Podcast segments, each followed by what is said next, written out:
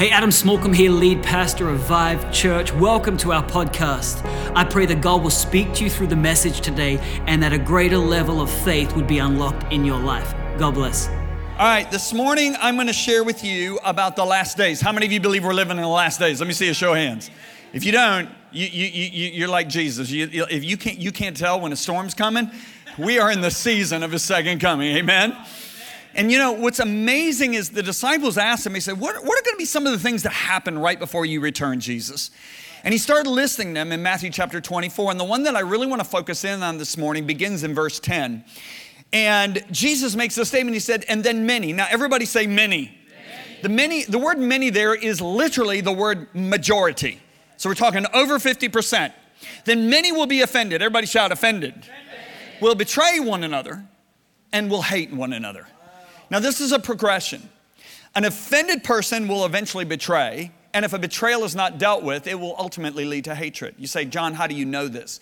Well, Proverbs chapter 18, verse 19 says this A brother offended is harder to win than a strong city. Now, in the days of Solomon, who wrote the book of Proverbs, what did strong cities have around them, guys? Come on, talk to me. Walls. What were walls built for? Protection. They would keep out those people you believed were against you, right?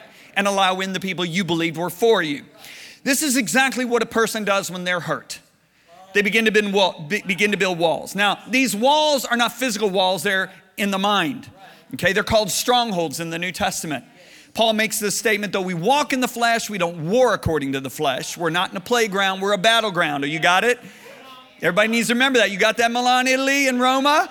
Okay, I was my, my grandparents are or my grandparents are from Napoli. All right, so I'm just saying hello to all my friends in, in Italy. I love Italy. Anyway, uh, back to the message.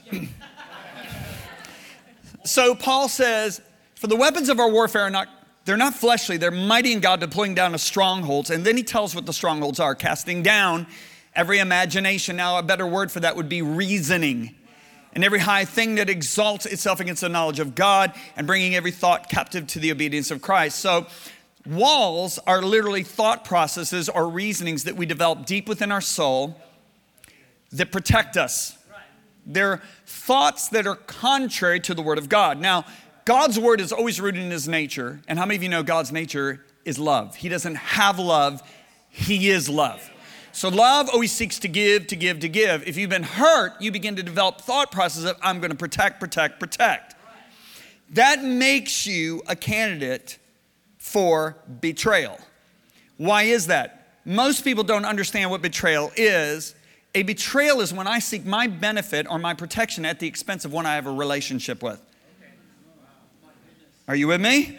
So if I'm seeking to protect, if push comes to shove, what am I going to do? I'm going to protect myself. And a betrayal is the ultimate abandonment of a relationship. And if it's not dealt with, it can ultimately lead to hatred. Now, a lot of people in the body of Christ don't know what hatred is. They, they, they, they, they identify it as being really angry, right? You can, be, you can hate somebody and have no anger at all.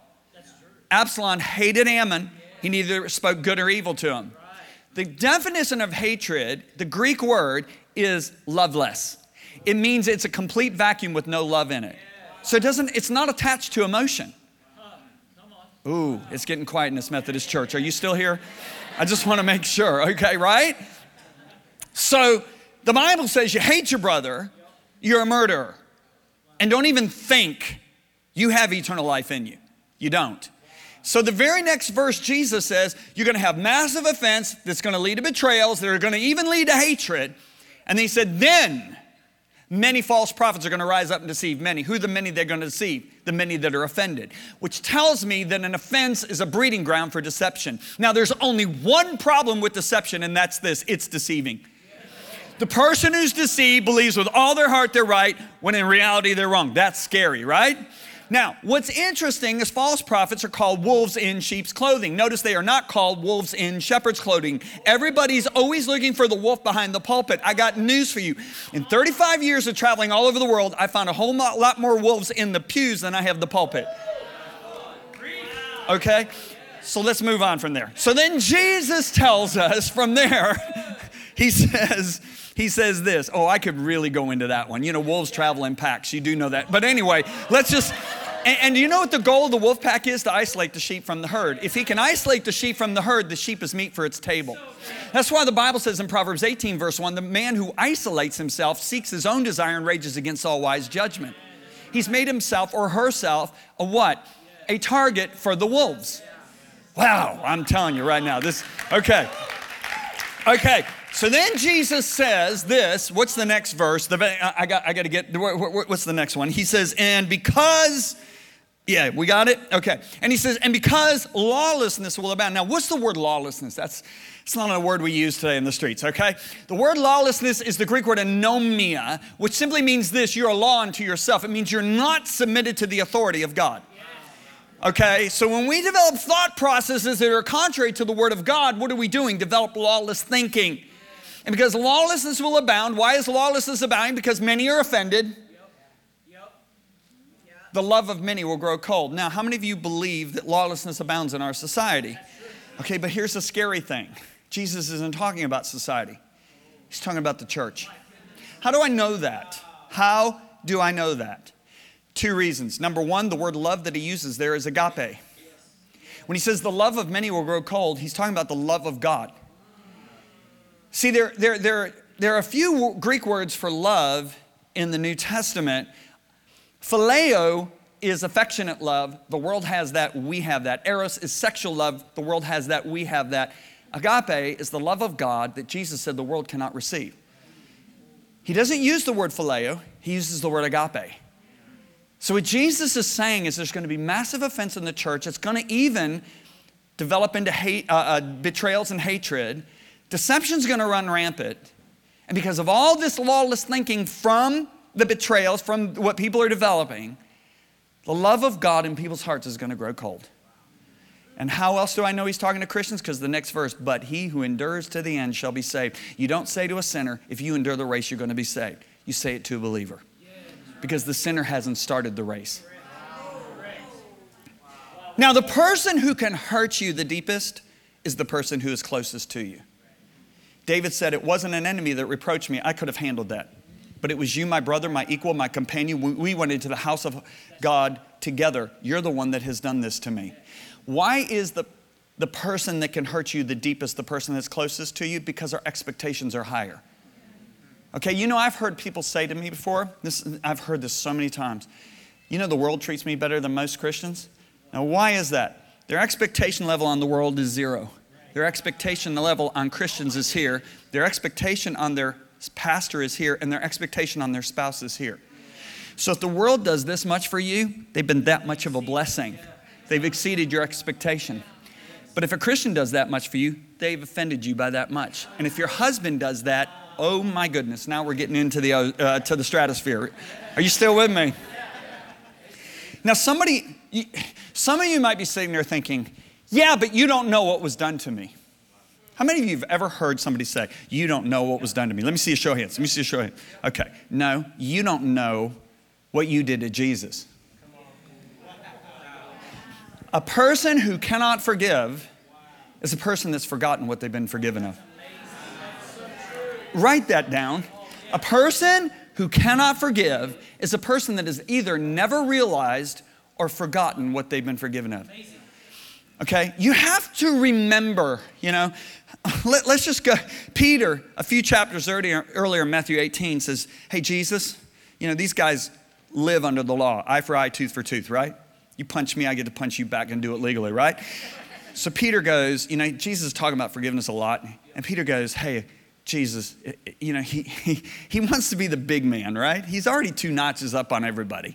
He's walked on the water, you're the Christ. He went to the mountain of transfiguration. Hey, he's, yeah, he, he's like, he's, he's gonna go up another level. He thinks as big as he can. He goes, Jesus, my brother sins against me seven times in one day. That's enough. Or, or seven times, that's enough, right? And I forgive him.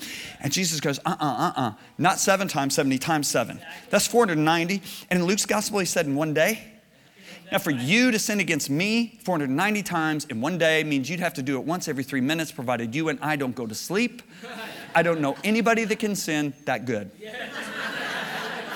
So, you know what Jesus is saying? Your forgiveness is to be inexhaustible, like your heavenly Father's.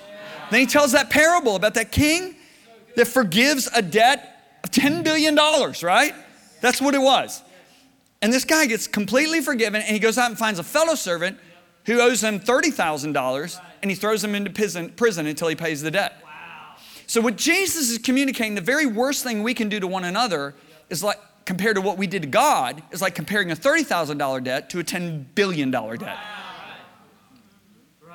This is what I've learned. Most people in church, they categorize sin. See, we got the big ones, right? Adultery, murder, right? Then we got weaknesses. I guess you don't.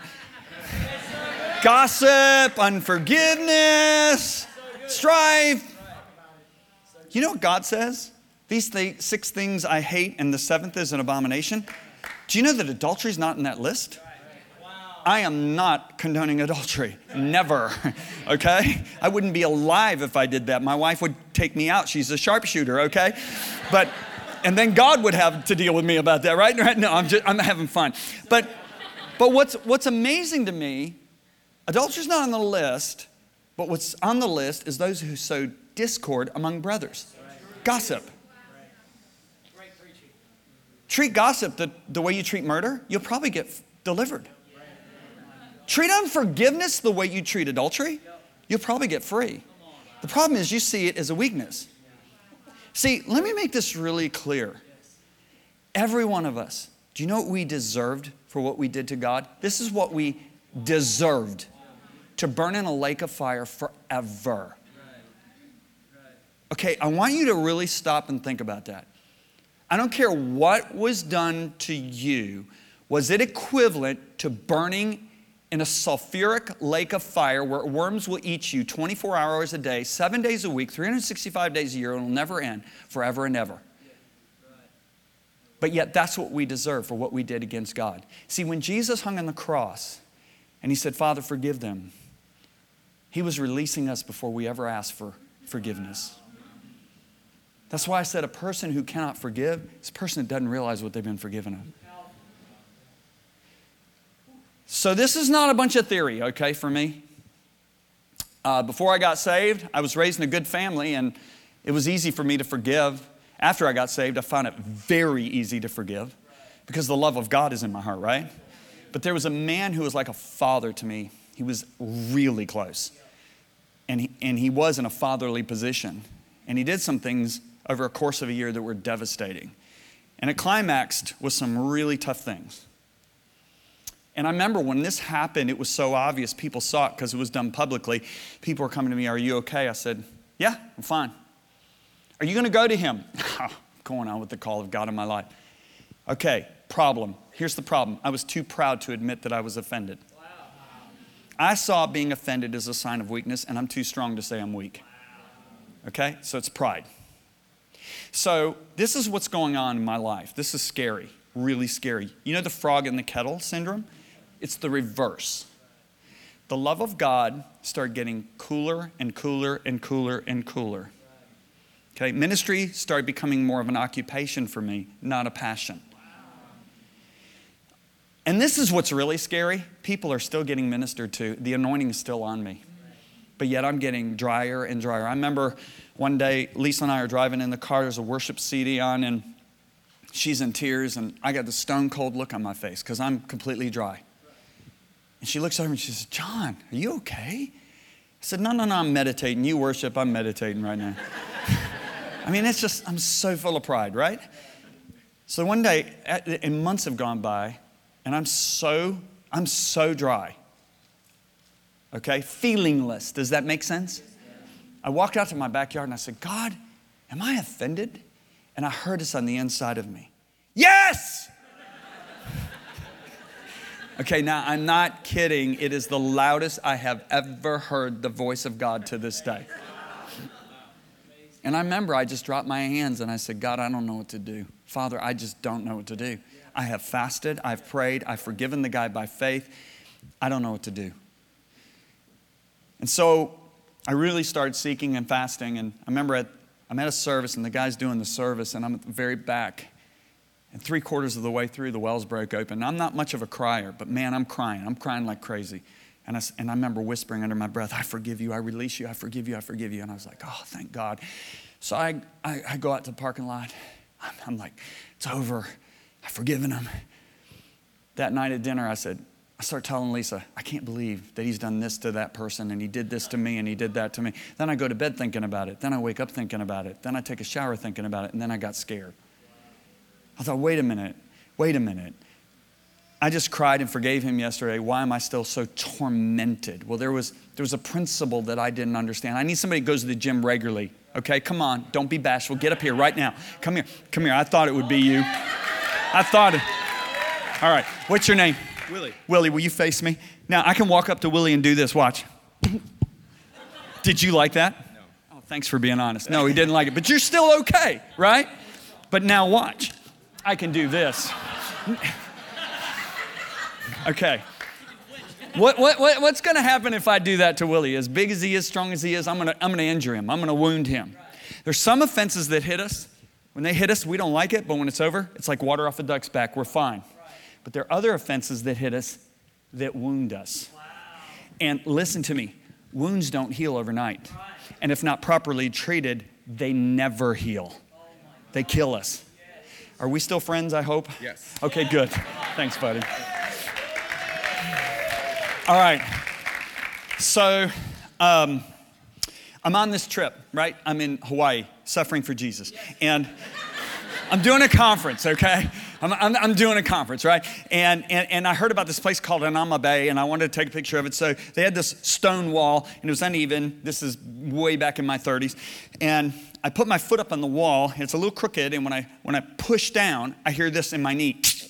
And I went, ah, right? And I'm an athlete. I'm, I'm, raised as a tennis player. I played varsity tennis at Purdue. I'm enough to know that I've just done something to my knee, right? So I jump off the wall. Lisa and the pastor are laughing at me, the associate pastor. But then when they see I can't walk, they help me back. Well, the next six weeks, I'm in, I'm in crutches. I'm in, uh, uh, I'm in, uh, what do you call them? All that, all the stuff, you know, right? And, it was really ridiculous because we flew from there to Indonesia, and my wife and kids got off the plane with all the luggage, and here comes the man of God in the wheelchair. So, so, so, so, yeah, right, with a healing ministry. So, it was really ridiculous. But in Hawaii, before we went to Indonesia, this guy starts working on my knee, and he wasn't saved. He owned a gym, and he was a physical therapist. And he's got me on the mat, and he's making my knee hurt. And he said, Hey, and he's kind of cocky. He goes, Do you want to know why you injured your knee? You know, most people that climbed that wall wouldn't have injured their knee, but you did. And I'm like, What? I'm like, all right, why, why did I injure it? Most people wouldn't. He said, because you're out of shape. You don't exercise. Now, you want to know why I picked this brother? Because he's in shape. And you know, I really hit him. I re- yeah, I did. I did. And, and you want to know why? Because I knew he could take it. But if I would have hit any of you as hard as I hit him, you would have been injured. See, then I started thinking, you're getting it now, aren't you? So, so, so, so there are some people like my WWF wrestling neighbor, okay? like we used to play basketball and I'd go driving into him and he would, you know, just stand there and I'd go flying back five feet. okay? The Bible says, great peace of them that love your word and nothing can offend them. There are people like this guy in the spirit. No matter what you throw at them, you can't offend them. And I started thinking, ooh, there, there are people, they're not in the Word, they're not praying, and so they're easily offended. They're easily wounded. So I fly over to Indonesia. Another physical therapist is working on me. He says, Mr. Bevere, you want to know how to get your knee healed? I said, Yes, yes. How do I get my knee healed? He said, Physical therapy. He said, Exercise, everyday exercise. Now I'm going to show you a really interesting statement. You ready for this? Paul makes the statement, Acts 24 16. He says, And herein do I, look at this, exercise. Wow. Oh my goodness! Herein do I exercise myself to always have a conscience void of offense towards God and towards men. Exercise. Wow. Are, are you getting this? So, so I'm thinking, you know, the guy says, yeah, I'm thinking, yeah, when these athletes get injured, okay, let's say they blow out a knee, how, how do they get healed? They got to do physical therapy, which is focus exercise, right? So the Holy Spirit spoke to me when that guy in Indonesia said that, and he said, that's what you need to do. You need to exercise. I said, God, how do I exercise? And the Holy Spirit said, read Matthew 5. So I'm reading through Matthew 5. I get to the 44th verse, I think it is, and look what I find. Jesus says, pray for anyone who mistreats you. Now, do you know what's amazing? Jesus never once says in the Bible, pray for your mother.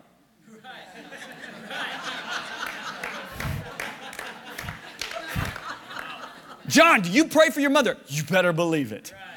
He doesn't pray, he doesn't say pray for your children, except for about the green wood and all that stuff. The person he tells you to pray for is the person who mistreats you. And in another version, because that's a stronger word in the Greek, another version it says those who abuse you. So I'm like, that's what I got to do to exercise? So I get it from the table and I go, Father, bless him. Next day, oh, by the way, Lord, bless that guy. Next day, if you can, bless him. Now, that, uh, that, you know what that's like, Marley? You know what that's like? That's like your husband doing leg curls with a penny. Okay, I'm not gonna get any better. Okay? So after five weeks, I got no better, I got worse. I'm in prayer, I'm on, a, I'm on another fast, I'm on a three day fast, and the Holy Spirit speaks and says, Read Psalm 35. So I'm all excited. I get to Psalm 35. I read verses 1 through 10. It makes not a lick of sense.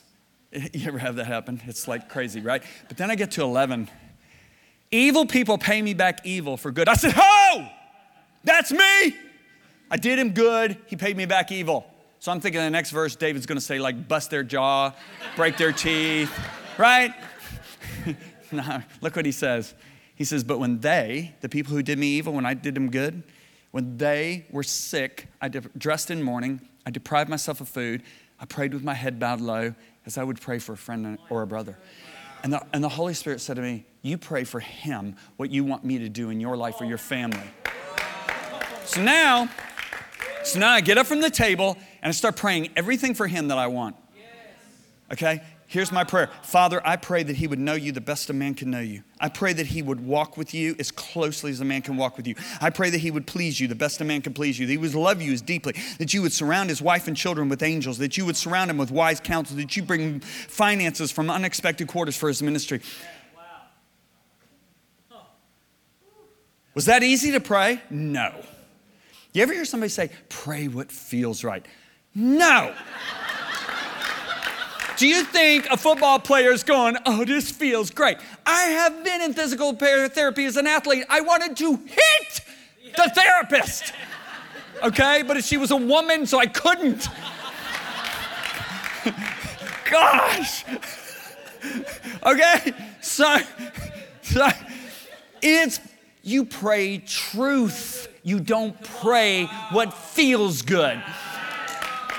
So I am praying for him every day, and it, it's taking every ounce of energy in my soul to pray these things for him after what he's done to me. But after several weeks, I start getting a spark in my voice, and it starts getting easier. What's happening? I'm getting healed. Are you seeing this?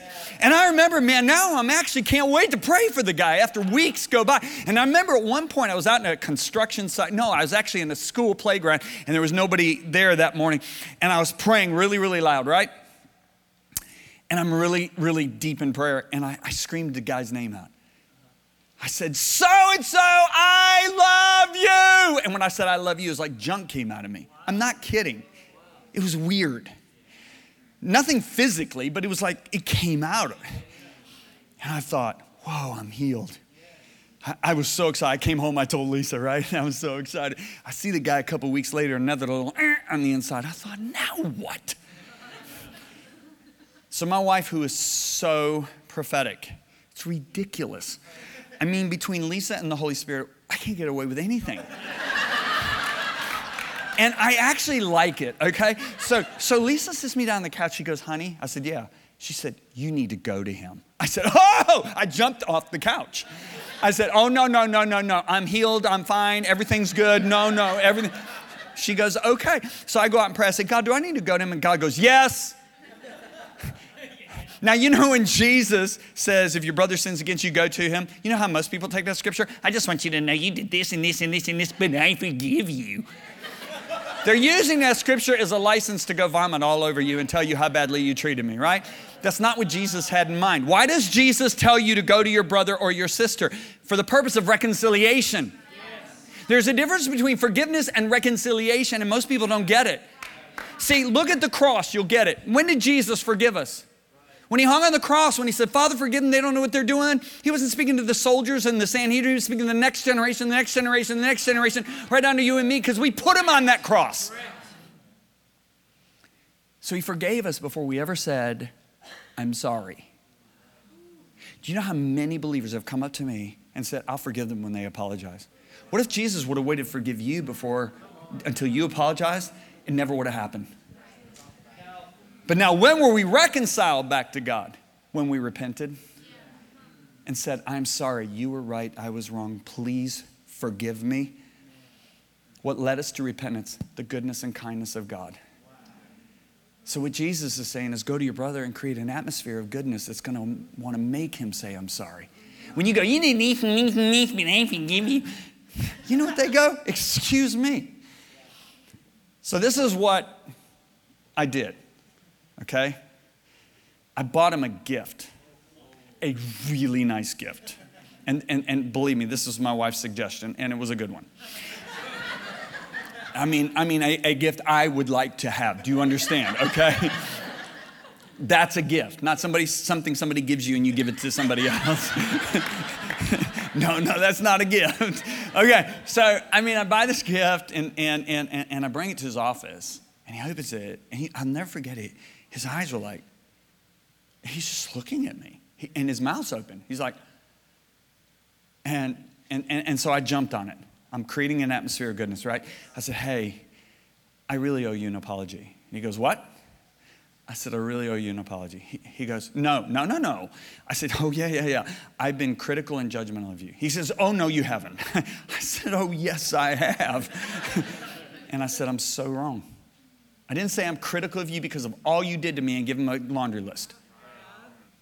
Okay? I just said, I have been so wrong. Okay? Because I'm going there because I need to be free. If he, if he makes it right, great. In as much as possible, live peaceably with all men. I was doing as much as possible within me. So I go, I'm so sorry. Well, you know what that did when I said I'm sorry? It opened him up. And he started pouring out his frustration with me, which was valid. And you know what happened? After an hour, we came together like that, and we've been together like that ever since. And you know, I looked at my wife a few, a few days later, and I said, you know, when I met that man, he could do no wrong in my eyes. And I loved him. I said, that's immature love. I said, then I saw his faults. His faults were directed at me. I didn't love him anymore. That's immature love. I said, now I still see his faults, but I love him with the intensity of when I first met him. I said, Lisa, that's got to be the love of God because the love of God covers the multitude of sins. my, my life my family, our ministry changed from that day forward. We often, Lisa and I, go back to that very weekday. That I walked in his office and say, that's when it all changed for us. Jesus says in Luke 17, 1, it is impossible. Look at this. This is crazy. That no offenses should come. In other words, what he's saying is if you breathe air, you will have the opportunity to be offended. But what you do with the offense determines your future. Either you become stronger or you become bitter. Amen. Good preaching. Thank you very much. Okay. now, the Greek word for offense there is the Greek word scandalon. It's an ancient Greek word that was actually originally used to describe the bait stick of a trap that hunters would use to catch small animals and birds in. Then the hunter would put the bait on the scandalon. The animal would take the bait and actually either be captured or killed. Thereby, an offense is the bait of Satan to pull you, the believer, into his captivity.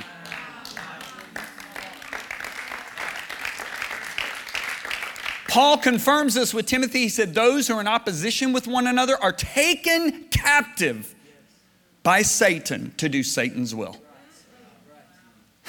That's scary. A man I really respect had a very vivid vision of the church in the last days. And he saw an army of demonic powers marching against the church. He said, as the army got closer, he noticed the Christ. This is crazy. He noticed the Christians were on the backs of the demons because they were offended. Excuse me, I'm saying it all wrong. The demons were on the backs of Christians, riding the Christians because they were taken captive of Satan. I mean, that's so so instead of releasing rivers of living water, they were releasing rivers tainted with bitterness. I can tell you this. I was one of those. And I don't want anyone in here to ever be taken captive like I was captive. I was tormented. My thoughts were tormented. I did not live in the peace that God has called us to live in. And here I thought I was getting even by withholding my affection, when in reality I imprison myself. I'll end it with this and we'll, we'll have a call. I was getting ready to speak in a conference, auditorium was packed. Before I spoke, the guy gets up, and Alec, I don't have the book. Do you have it? And uh, the guy the guy is weeping. He's 36 years old, okay? This guy's 36 years old. He's weeping. And, and, and, and I'm telling you, he was a rough looking dude. He doesn't look like the crying type, but he's weeping. He said, All my life I've been in church. And he said, There's been a wall between me and God. And he said, I have tried to remove that wall, but he said, Truth be told, that wall just wouldn't be removed. And he said, Then somebody put in my hands the book, The Bait of Satan, which is the book I've been speaking to you about this morning. And he said, I read this book, just throw it at me. He said, I read this book in two days. And he said, I realized I held unforgiveness against my mother. He said, My mother gave me away when I was six weeks old. He said, So I contacted my mother talked to her for the second time in 36 years. He said, Mom, I've hated you for 36 years for giving me away. I've refused to forgive you. She started crying. She said, I've hated myself for 36 years for giving you away. He forgave her, she forgave herself. Now, this is where the story gets good. Now, now the man's bawling where his tears were falling off his beard onto his shirt. And he said, Now the wall's gone. He said, I cry like this every time I pray in the morning. I cry like this every time I come into worship. He said, There's no wall between me and God anymore. So, what was what was done to you may be wrong, but two wrongs in God's eyes never make a right.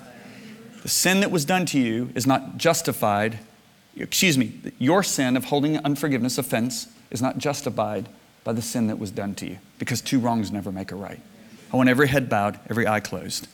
Every head bowed, every eye closed. Father, in Jesus' name, in all campuses, thank you guys. Thank you for speaking to us. Holy Spirit, I'm so grateful that you opened my eyes. I thought my eyes were open, but you opened them. And I was released from a terrible prison. I'm asking that you do that this morning. I want everyone to experience the freedom of forgiveness that only Jesus can provide. If you're in here this morning and you say, wow, I've always focused on the wrong that was done to me, I didn't realize that I've sinned against God by harboring an offense. And I realize this morning I've sinned against God by refusing to forgive. If that's you, I want you to just slip your hand up in the air. I want to pray for you. All campuses. Wow, look at all the hands. Wow. Okay, if your hand's in the air, just quietly stand up at your seat. I want to just I want us to pray together and all the campuses just stand.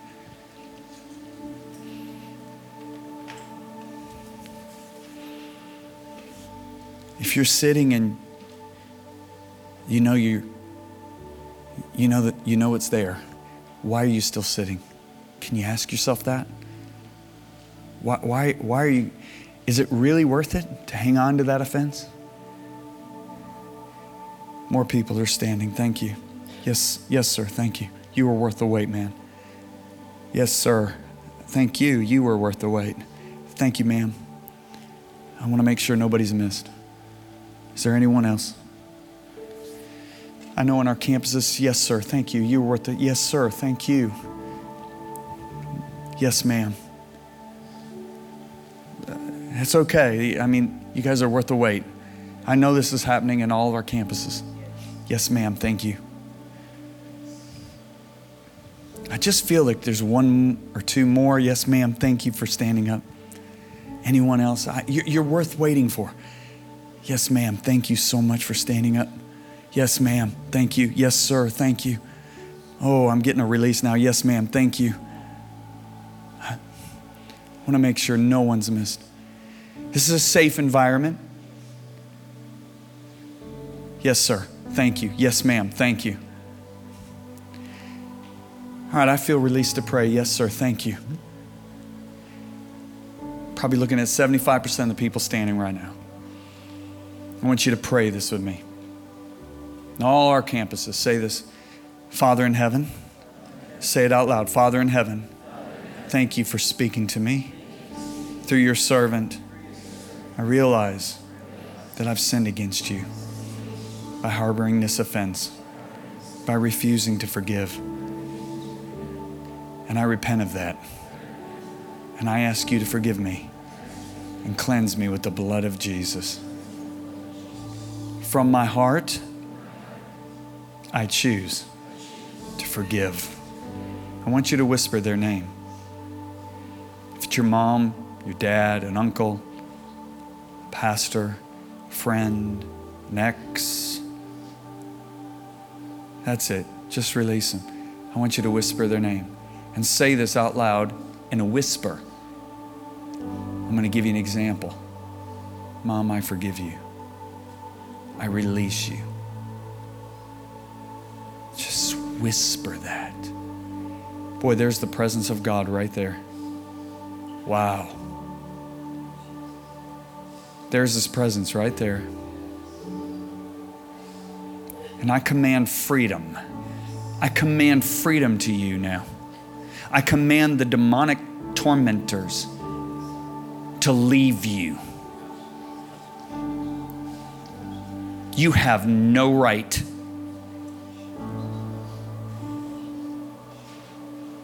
But I command you to go.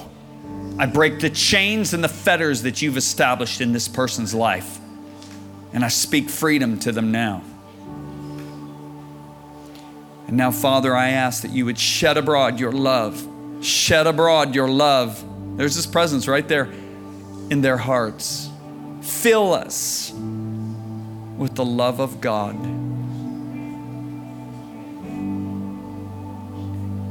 In Jesus' name. In Jesus' name. Hey, I hope you were blessed by that message. We release new content every single week here at Vive Church. And so if you don't want to miss any of it, I would encourage you go ahead and subscribe. Also visit our website vivechurch.org to stay up to date with everything that's happening in the life of Vive Church. God bless you.